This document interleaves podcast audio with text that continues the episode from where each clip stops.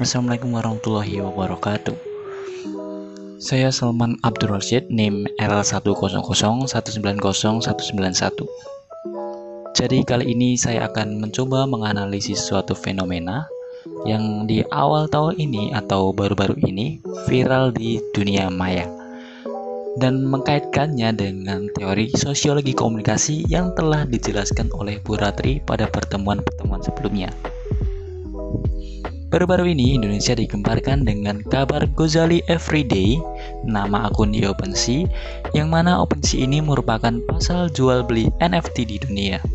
Jadi Gozali ini berhasil menjual foto selfie-nya selama lima tahun sebagai NFT dengan harga miliaran rupiah. Namun, di sisi lain setelah viralnya berita Ghazali tersebut, terdapat berita yang cukup ramai lagi, yaitu berita foto selfie dengan KTP yang dijual sebagai NFT di OpenSea juga. Diduga orang ini bertujuan untuk mengikuti jejak Ghazali yang berhasil menghasilkan miliaran rupiah dari hasil foto selfie-nya. Padahal ini dapat membahayakan karena Selfie yang dilakukan menunjukkan identitas KTP-nya. Yang mana akhir-akhir ini marak terjadi kebocoran data yang digunakan oleh orang-orang tak bertanggung jawab.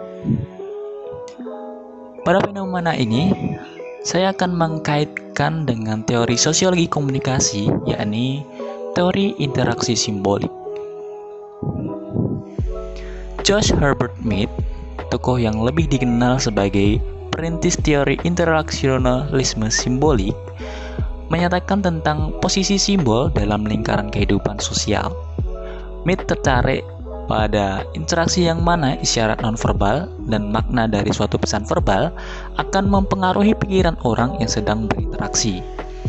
Selain itu, menurut Herbert Blumer, teori interaksi simbolis adalah tindakan manusia yang bertindak terhadap sesuatu berdasarkan makna pada sesuatu itu bagi mereka. Makna tersebut berasal dari interaksi sosial dan makna tersebut dapat disempurnakan dalam interaksi sosial.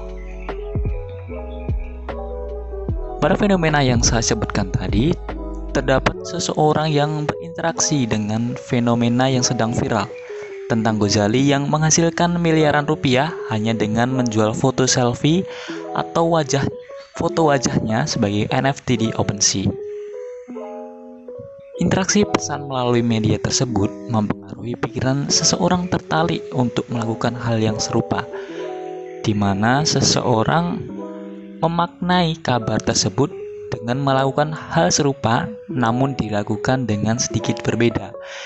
Yakni selfie ini menggunakan KTP dan dijual sebagai NFT di OpenSea juga. Seperti yang dikatakan Bloomer sebelumnya, uh, interaksi simbolik merupakan tindakan terhadap makna bagi mereka. Jadi tergantung orang tersebut memaknainya. Dan mungkin orang tersebut memaknai kabar viral tentang Gozali hanya sebatas menjual foto selfie dan menghasilkan miliaran rupiah. Sehingga orang tersebut meniru dan ditambah sedikit dengan KTP. Mungkin dengan harapan dapat mendapatkan nilai jual yang lebih tinggi dari Gozali. Padahal hal tersebut dapat merugikan pada orang yang melakukannya terkait dengan maraknya kebocoran data yang dapat dipergunakan oleh orang yang tidak bertanggung jawab. Kembali lagi menyangkut interaksi simbolik, Bloomer juga mengatakan suatu makna dapat disempurnakan dalam interaksi sosial. Jadi seseorang dalam memaknai bisa berubah. Jadi bisa saja setelah mengupload foto selfie dengan KTP yang awalnya memaknai untuk melakukan hal serupa seperti Ghazali mendapatkan cuan atau uang setelah melihat berita akan bahayanya mengupload foto dengan KTP, orang tersebut dapat sadar dan mengubah perilakunya untuk menghapus atau tidak akan mengupload kembali foto dengan KTP karena membahayakan. Dan mungkin mengganti dengan menjual foto lain. Oke, mungkin itu saja dapat saya sampaikan tentang hubungan teori interaksi simbolik dengan fenomena-fenomena yang sedang viral akhir-akhir ini. Cukup sekian. Wassalamualaikum warahmatullahi wabarakatuh.